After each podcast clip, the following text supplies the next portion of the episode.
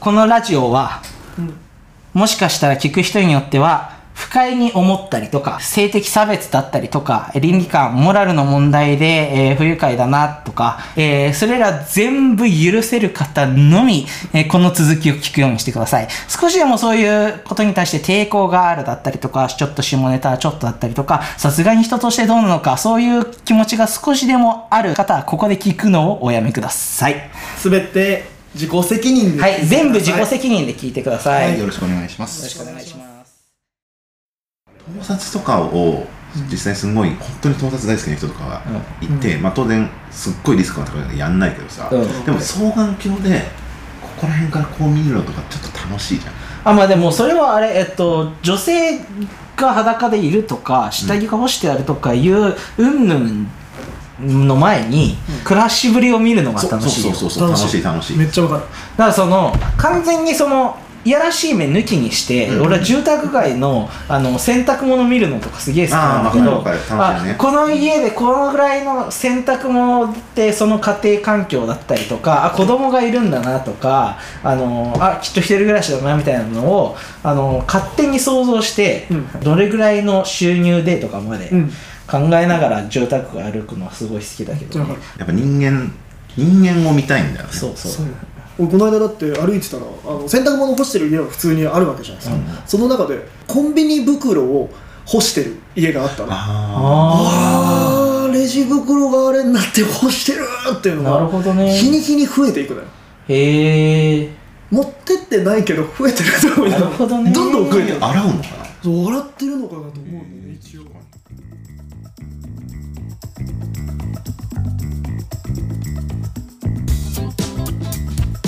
島倉、松下、緑川の学校ラジオ。一人暮らしの時に洗濯機置き場が外にある家で、うん。あのもう当然のように壊れるのよ。どれだけカバーとかかけても簡単にどうしようもない埃とか雨とかでね。で家から徒歩30秒のところのコンビニでバイトしてたんだけど、うん。ミニストップでね、うん。でもミニストップのに2階が銭湯が併設されてるの。えー、そんな場所あんの？聞いたことあんのよ。あの二ひばり階ひばりが丘にあるのよ、えー、だから、えっと、徒歩30秒のところに1階がミニストップで、うん。しかも職場、うん。でコインランドリーが併設されてて、うん。2階が銭湯うんっていう状況で俺は一人暮らししてたの。最高でしょ？最高だね。じゃあほぼ最高でしょ？さ30秒でしょ？徒歩30秒。でもほぼ家だもんねだから。ほぼほぼ家だよ。湯冷めなんか考えねえんだわ徒歩30秒でそのコンビニに行けて、うん。コインランドリーが併設されてるから、もう洗濯機壊れてるからそこにさそう。そう行くじゃん。そう夜の10時ぐらいにあの仕事終わってでそのまんま家帰って洗濯も引き持ってきて、洗濯機と乾燥別々だから洗濯機入れてでもう一回家戻ってで時間になったら乾燥機に行くってなるとなんかねあの要するに大学生が多いんですよ。はいはいはいはい。僕も大学決める時にそこに住んでたから、うん。大学生がその辺多いから、で大学生の一人暮らしの女の子とかが来てたりするのよ。おやおやおや。おや別に、あのーもちろんさそんなのさあの中を見るだけで犯罪なわけですよ。監視カメラがついてるからね。そりゃそうだねそう。ただただただ一人暮らしの大学生っぽい女の子がコインランドリーで乾燥を待っているという状況だけでちょっと興奮するじゃん。それはそうよう言うた。わかる。わかるよわかるよ。すげえ興奮すんのよ。そりゃそうだよ。絶生活感なのか。なそう絶対に何もない、ただあのもうすごい夏とかはホットパンツに T シャツ1枚でちょっとあの黒いブラジャーとかが透けてて、で完全に風呂上がりですみたいな感じで、あの足を組みながらそこにある、えっと、雑誌とかを読みながら大学生っぽい人が待って待ってたりするのよ一人で、だからいやもうエロいのよ。とにかく。いやそりゃそうだよ。だって今。とにかく。あもう今この子の下着がこの中で回ってんだなとか考えるでしょ？そうよ。それでいて。でなんか透明黒な。の黒の透けてるブラジャーだったけど、うん。その10日後ぐらいに行ったら、あのピンクのブラだから今日あの黒のブラ回ってんの。か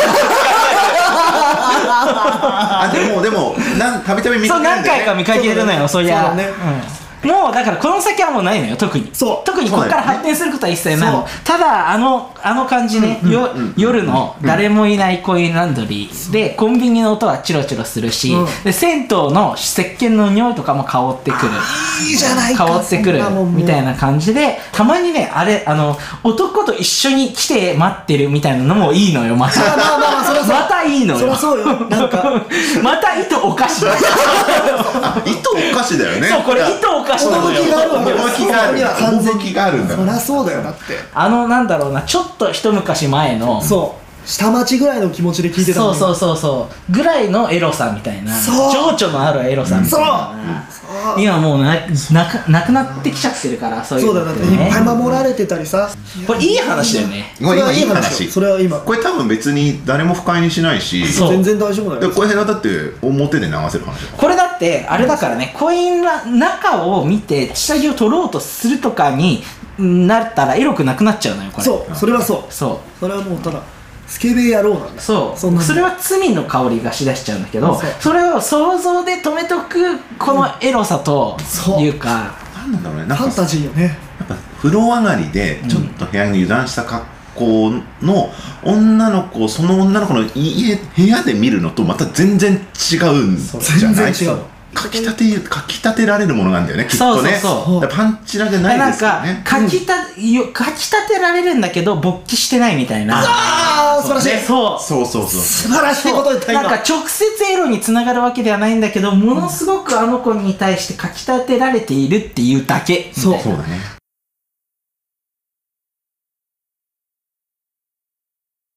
その風呂上がり系列でうん。1個あるんだけど、あの俺が通ってた高校って、うん。文化祭がうん。結構そのなんだろう力を入れているというかだいぶ盛り上がりがある高校で、うん。それが決め手でその高校を選んだっていうのはあるんだけど、えー。各クラスでバンドを組んでうん。自分たちで曲を作って、うん。でそれをステージでやって、全クラス？全クラスやって上位7組を決めて、上位7組は最後の日にもう一回やって、で高野祭やって最後得点発表みたいな。えー。そうだからそのね。あのそういう部門があったりとかあと段ボール造形みたいなのがあって、うんうんうん。段ボール造形で恐竜だったりとか城を作って校庭に置いておくっていう部門があったり、うん。それとは別にさらにクラスでの出し物やるんだ。の得点発表もあって、えーなんかたくさんのよとにかく、うんうんうん。いろんなものがあって、うん。あの上位入賞の 7, 7組って、うん。大体3年生が独占するんだけどまあしょうがないよそうまあそのこれは完全なる自慢になっちゃうんですけど僕は1年生2年生ともに7位に入ってるんですよ、その時から作詞作曲やってるから。大体みんなそのドラムとかでバンド編成でやるんだけど、うん僕は1年生の時は、あのゆずみたいな弾き語りでやって、うん。そんなのは僕らだけで、うん。で2年の時もまだドラムとか作りた作りたくなくて、うん。ピアノと、うん。ギターと、うん。ベースと、うん。ボーカルと、うん。えっとそれからねタンバリンマラカス鉄琴ウィンドチャイムっていううわーウィンドチャイムまで出した。編成ですごい。そのためだけにウィンドチャイムと鉄琴を買ったりしたんです。よ結構高いよ。ドドラムはドラムでやるのがマジで嫌で、みんなががあのロックバンドみたいなガシャガシャガシャガシャやってるからもう完全に静かで聴かせるみたいなやつをやって、その2年生のバンドを組んだ時の、えっと、練習でのことなんですけど、はいはいはいはい。そのピアノをやってくれた子が、うん。えっとすごくピアノが上手な子なんだけど、えっと、1年生の時に僕とちょっといざこざがあった子で、はいはいはい。うんどういういざこざかっていうと、えっと、これか結構話すと長くなるから覚悟して。はいはい。はい構わないそんなもんいくらでも。そう。で、えっと、その子、えっと、1年生の時の軽音楽部が僕と一緒で、うんうんうん。僕はその親友と同じ高校で、中学校の頃の。うん。だけど、全学区だから、僕の中学校の親友は、えっと、一人しかいなくて、友達は一人しかいないから、うん。で、そいつも軽音楽部に入ったの。あそうだ。そしたら、その2年生で僕はバンドを組むうん未来のある女の子も軽音楽部にいたの。ね、でその時は別に何にも意識してないのに軽音楽部なんかめっちゃいるから、うん。で、えっと、先輩に連れられてカラオケに行くと、ん。その頃からめちゃめちゃ人付き合いが嫌だったんだけど まあ一応その軽音楽部で、えっと、音楽に自信があったから舐められちゃいけないと思って、カラオケで一発かましてやろうラップかなんか歌って気持ちで カラオケに行ったのよ。そしたら、まあ、案の定みんなバンプとかラットとか歌うんだけど、はいはいもうそうひたすらに浮きまくって嫌だなと思って外に出たのよ、おうおうそしたら、あのもちろん親友はその輪に馴染んでるんだけど、あのその未来でピアノ組む子の組む予定の女の子も外にいて。へえで当たり障りのない会話をまあして、まあそりゃそうそういう会話になっちゃう。よでももうその時点でエロいんですよその子。どういうことだ？なんいいですか？まだまだあのはい。ごめんなさい。糸口が。いい。このえっとラブコメ的漫画を想像してくれれば分かりやすいんだけど、あはいはいはい。ミニスカートの状態で、お尻をつけずに、えっと、体育座りっぽい感じでやりやりながらここらあの自分の左側にある、えっと、鉄の柱みたいなところに、もあのもたれかかって 月を見てるみたいな状況が伝わってるのね。はいはいはいもう、もうエロいでしょ。いい？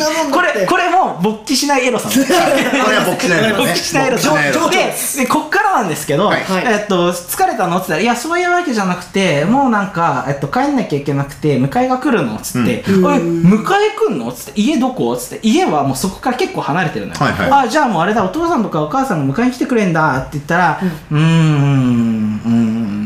まあでも、かまだ帰りたいわけじゃないから、ちょっと話してるだけなんだけどね、みたいな。で、え、でも迎えには来んの？そう、なんか、一応約束はしてたんだけど、私はあんまり帰りたくないんだよね、みたいな。まあ遅いしね、終電も多分そんなに遠いんだったらあれでしょ？って。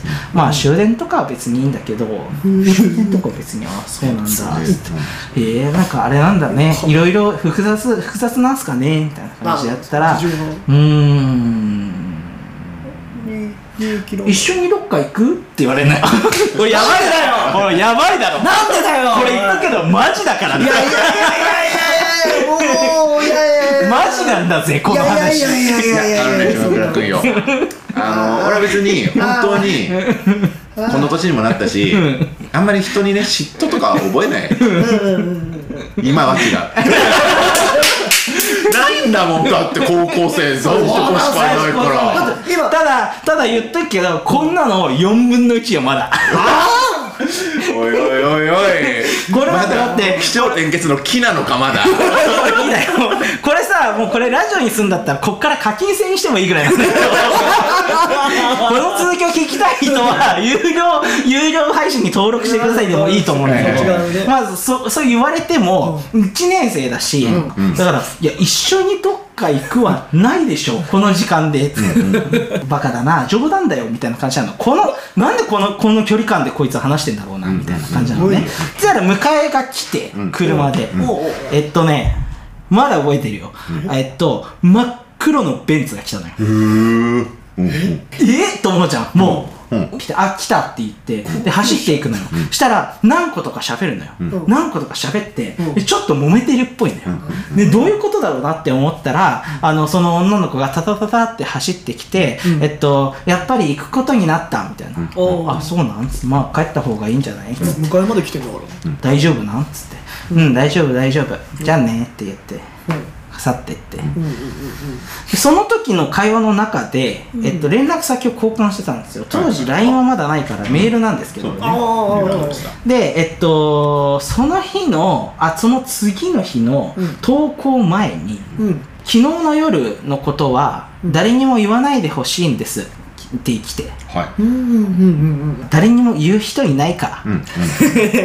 友達などままだいませんと、うんうん。人見知りな僕は。全然そんな交友関係なんかほぼないから、大丈夫だよっつって、まあじゃあ全然友達いないのつって、まあ、同じ中学校から来た何組のあの何々ってやつが一緒にいたけど、みたいな、あのちょっと歌下手な人。ちょっと優越感あるじゃん。はいそうだね。まあまあまあそまあそいつだとは思うけどみたいな、えー、そうなんだ。じゃあ私が初めての友達って来たのよなるほどね。いや、いいのよ、別に全然。俺だってこういう漫画いっぱい読んだから。わかるわもうこれ言っとくけどマジだからね松下さんの脇汗がすごいんだから。許せなくてよそれで、それで、マジそれで、その次の日ぐらいの、えっと、2次元目に、島倉くーんって手を振られるわけですよ。はい。で、え、なんだろうと思って近寄っていくと、英語のワーク忘れちゃったから貸してくんないとか言われるのよ。え？こいつもうここの距離感の友達で。あそう。でしかもさそこそこ可愛い子なのね。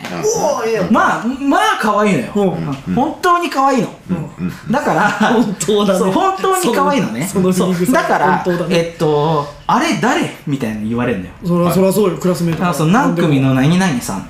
その後も何回かメールのやり取りをしてるんですよ、うん。うん。でメールのやり取りはしてえっと一緒に帰ったりしたんですよ。駅までねあと軽音楽部でちょっとギター教えてって言われたから教えたりしてるんですよ。なんせ友達なんで。てめえ。いいぞ。なんせ友達なんで。友達って あれここれ俺話し終わった後殺されるから。でも友達なんで話さそういう練習したりするわけですよ一緒にね。ああ。そんで。そんで。それでね、ちょ落ち着いてるからあ大丈夫落ち着いてね。大丈夫大丈夫大丈夫だよ。喋ってこないそう。本当に大丈夫だそれでね。それで最後はね。であの休みの日にデートをこじつけたんですよ、あ。でその子の住むところまで行って一緒に、えっと、いろんなところ行ってデートしようみたいな。あの街を案内してくれみたいな感じのデートを取り付けたんですよ、で当日電車に乗って。うん。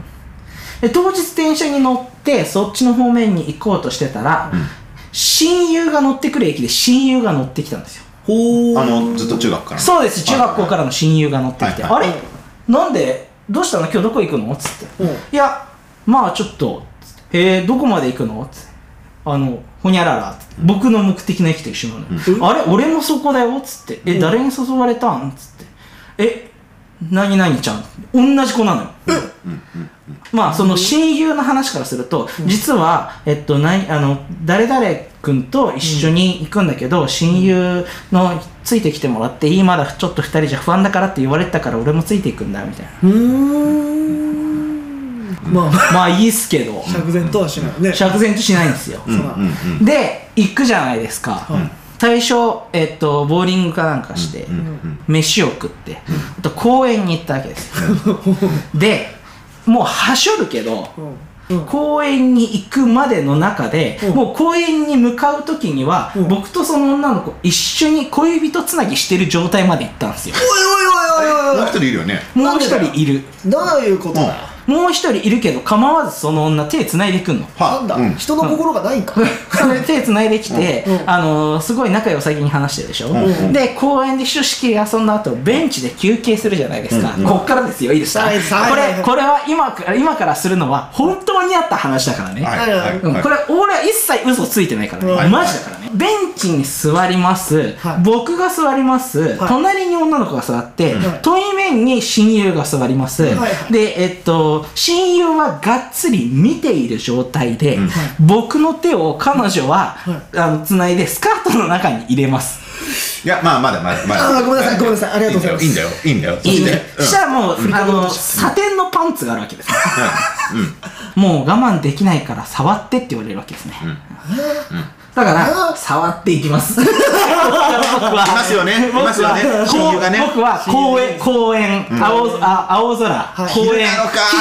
ひ昼です昼です。全然これ言わ言わせてもらうと2時3時の話です。なるほどこっちは今もう19時半ぐらいのいやそうなんだよね。そうそう思ってすいませんでした。なんでったかっていうと10時集合なんで早い。よ2時3時です。そうだよ。だって高校生なんだ健康的だよ。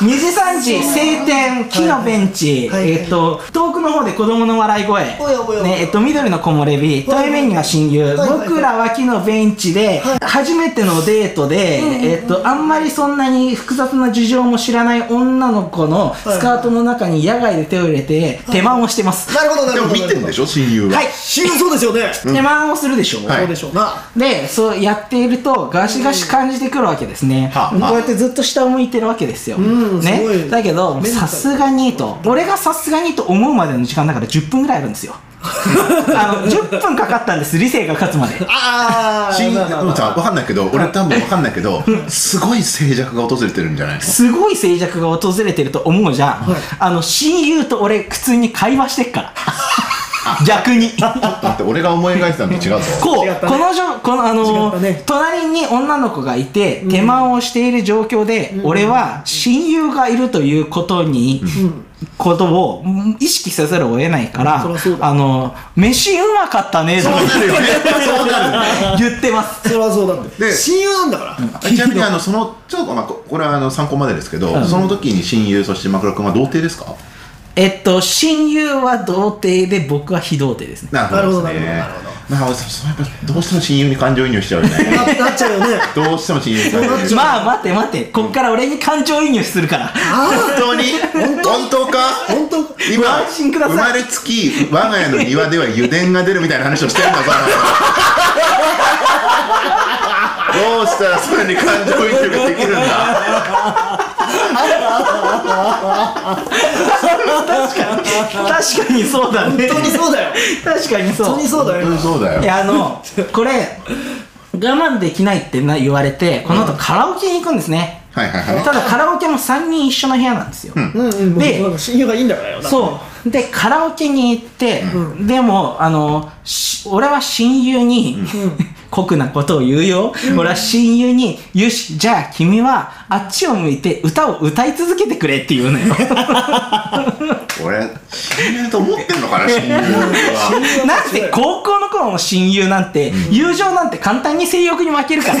いやまあそれはそうなんだよね。それはそうなんだよ。そこはそうなんだけそう。どもさそう、んん。いや今だったら違う選択肢が数ある数あるわけじゃん、高校のさ高校1年生だからしかも。そうだね。ね。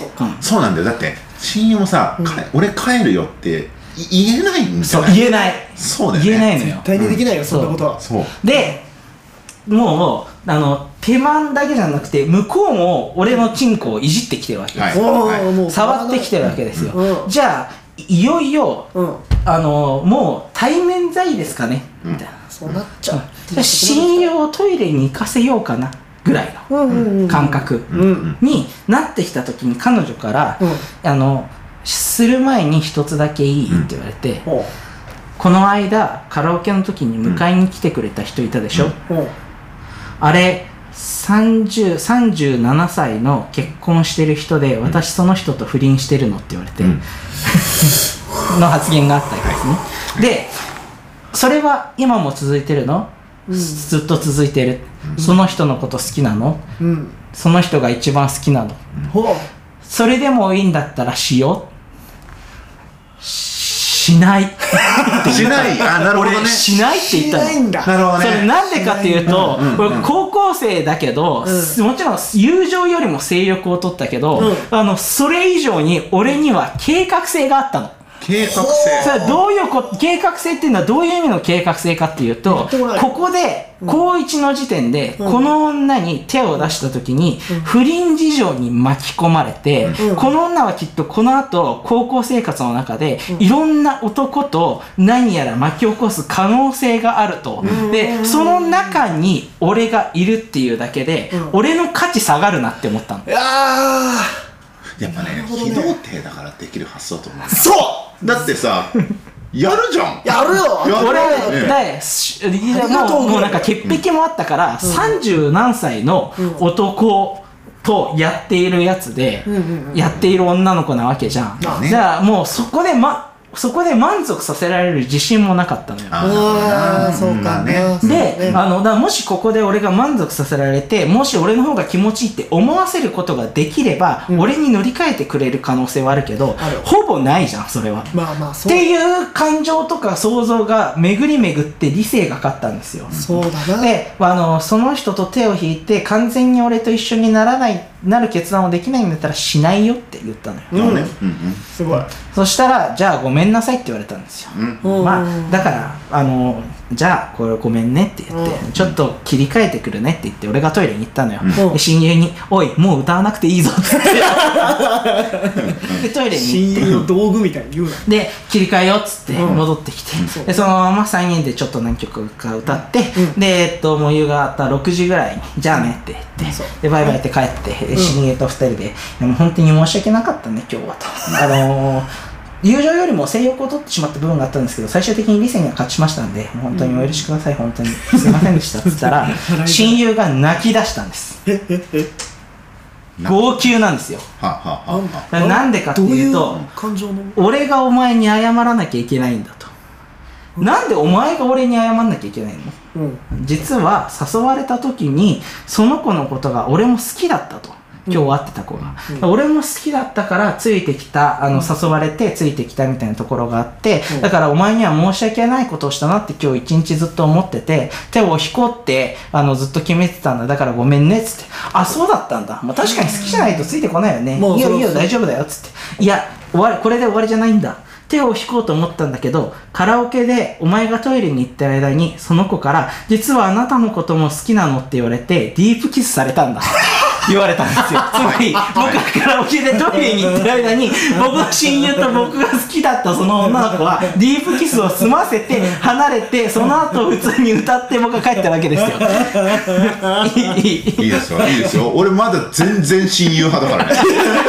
わかるわかるわかるわかる。よめっちゃ舞台みたいなことしてるじゃん。何そでれそれでそれであのーあそうなるのねと思って、親友に対しては、うん。一切そこでの感情友情に対しては一切何にも絆にとかは、何にも傷はついてないのよ。そうたまあねだ、俺はその女の子からもう一切手を引こうってしたのよ。はいそれがいい。さようならってしたのよ。それはそうよ。ただそういう子ってね次の次の日ぐらいから学校に行ってね、さようならってしたっていう態度が分かるとよりちょっかいをかけてくるんですよ、ああまあそうでしょうね。ね、うん。でも僕はもうき完全に切り替えちゃってるからもう好きじゃないの。ううん。ん完全にね、もうだってあんなことがあったんだから、どうぞ親友と。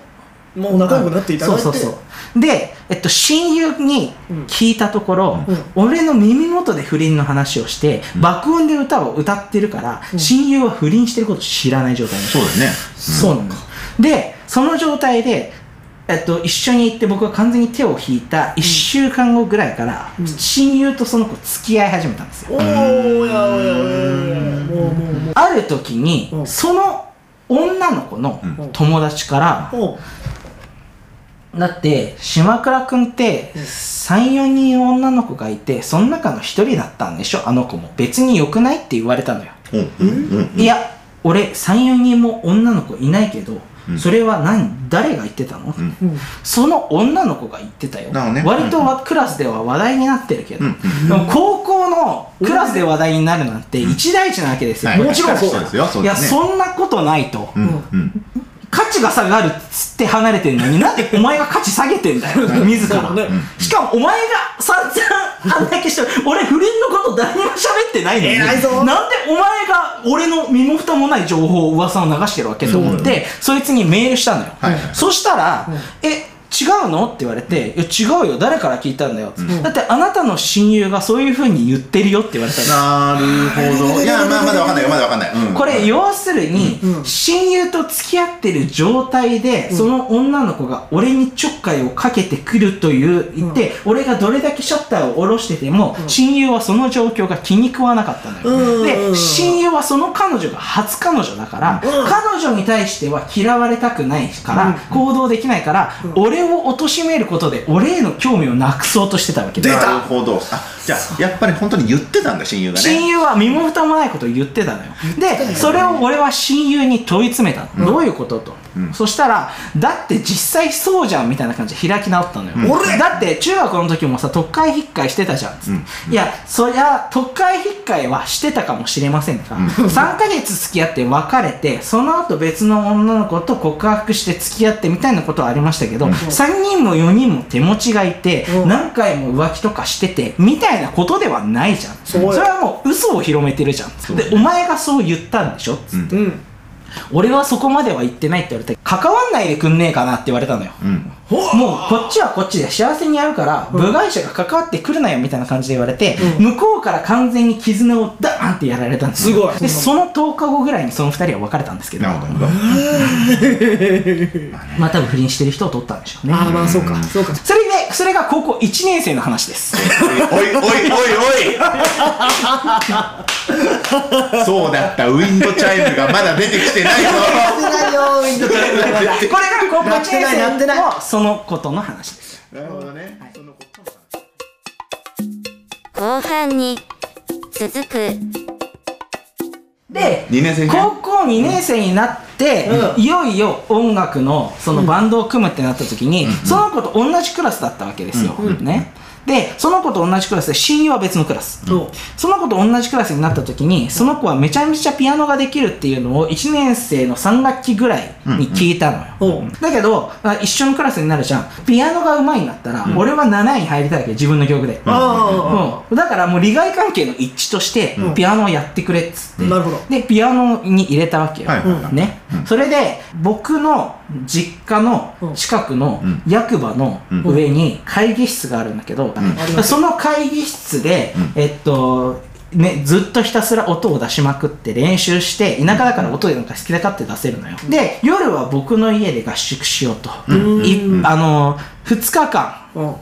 みっちりやろうと、素晴らしい。あの1週1週間2週間前ぐらい本番の1週間2週間前ぐらいの土日を使って。7位に入る気だ。そうマジでやってるからこっちはね、合宿しますってなって、うんで予定組んで会議室押さえてもらって、で僕はもうその頃から機材にあふれた暮らしをしてるから、スピーカーから何から、もうあのミキサーから全部そこにセッティングして、でみんなを呼ぶと、で男子はもちろん泊まるとで女子はあのさすがに寝るところは別にはもちろんするけど、泊まらないあの泊まらないっていうので全然 OK だから、ただ大変だとは思うけど往復してくださいっていう話になってたのよ、で、えっと、ベースの子は帰るって言ったんだけど、そのピアノの噂の女は、いや私泊まれるから泊まるねって言ったのよ、お前泊まるんう そうだねって俺メール送ったのよ「お前泊まるん?」って。言って「えダメなの？泊まっちゃう」っつって「いや泊まってもいいんだけど、そのよく泊まれるなと思って そうだね。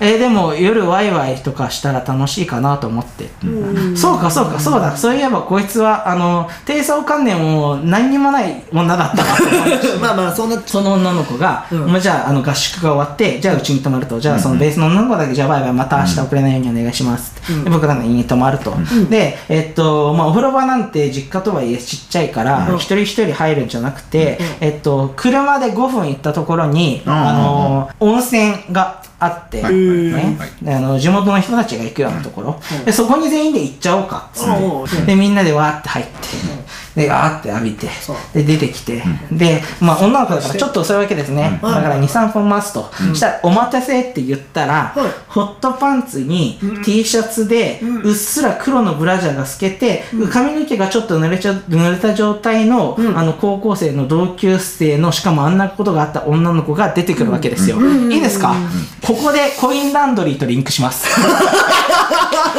今ね全く同じ情景が。長かったな。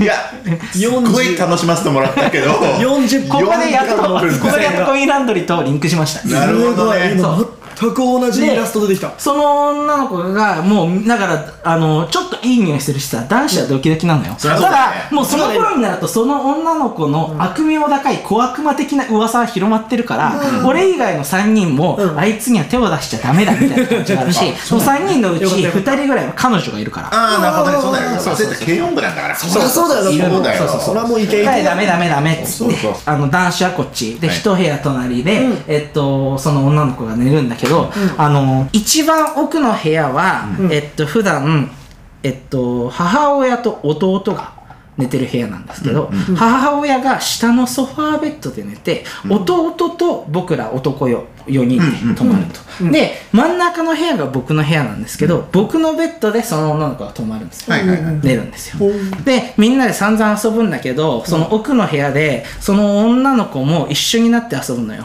ね、で夜になっても全然その女の子が隣に行かないのよ、こいつはいつまで俺らと一緒にいる気なんだろうなみたいな空気感になってるわけですね。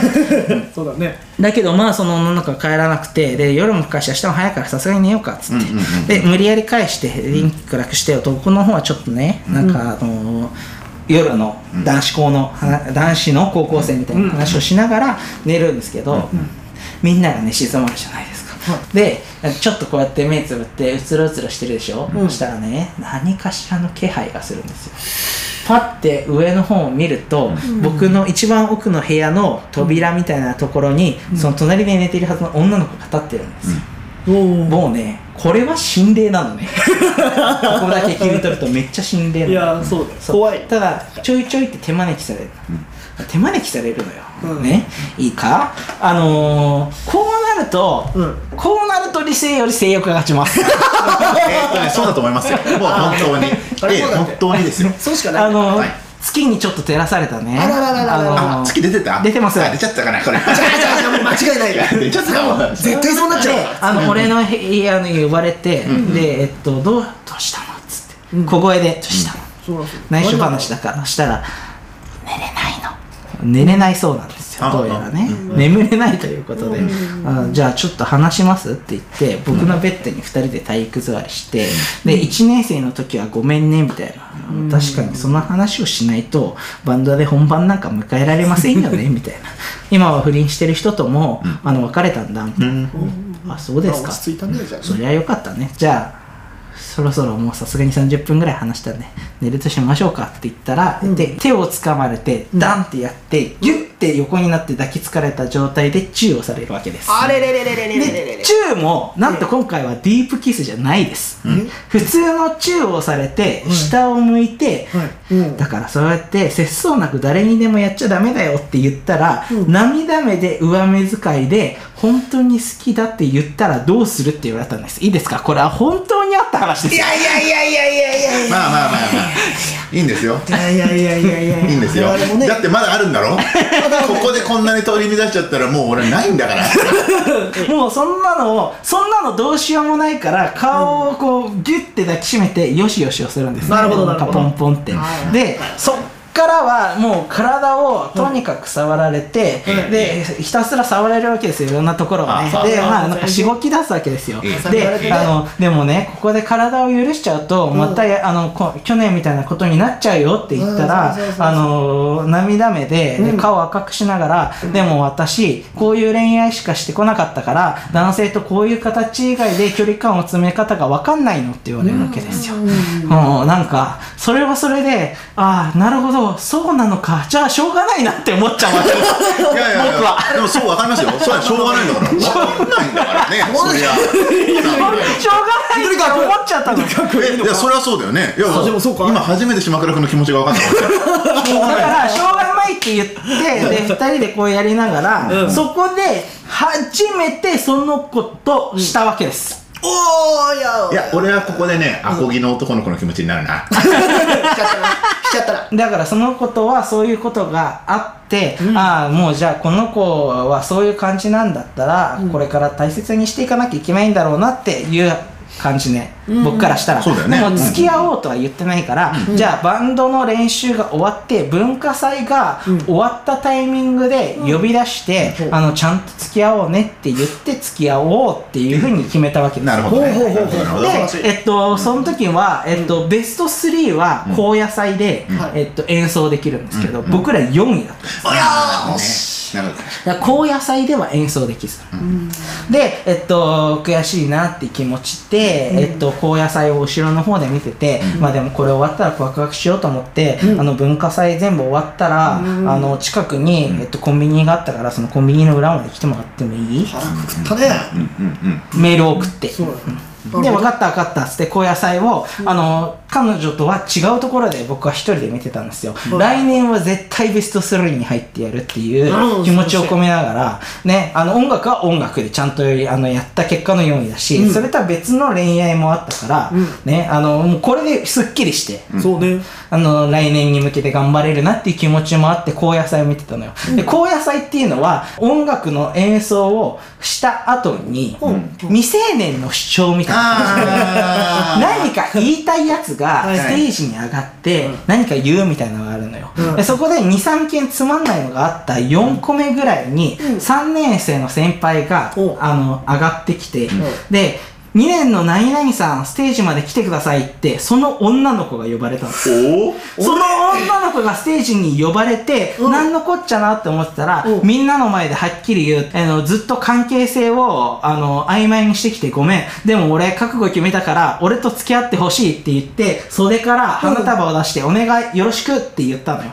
そしたら、その女の子が、あの、私も前から好きでした。よろしく。